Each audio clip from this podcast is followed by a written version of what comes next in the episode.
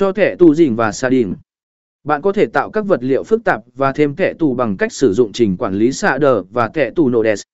Maya hỗ trợ công cụ tạo UV mạ tỉnh để áp dụng thẻ tù một cách chính xác lên các bề mặt 3D.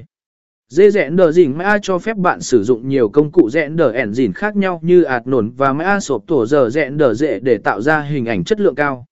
Bạn có thể tùy chỉnh ánh sáng, vật liệu và hiệu ứng trong quá trình rẽ đờ để tạo ra hình ảnh ấn tượng. Eddie Amit và hệ phệt ma cung cấp các công cụ mạnh mẽ để tạo ra các hiệu ứng động và vật lý. Bạn có thể mô phỏng hiệu ứng như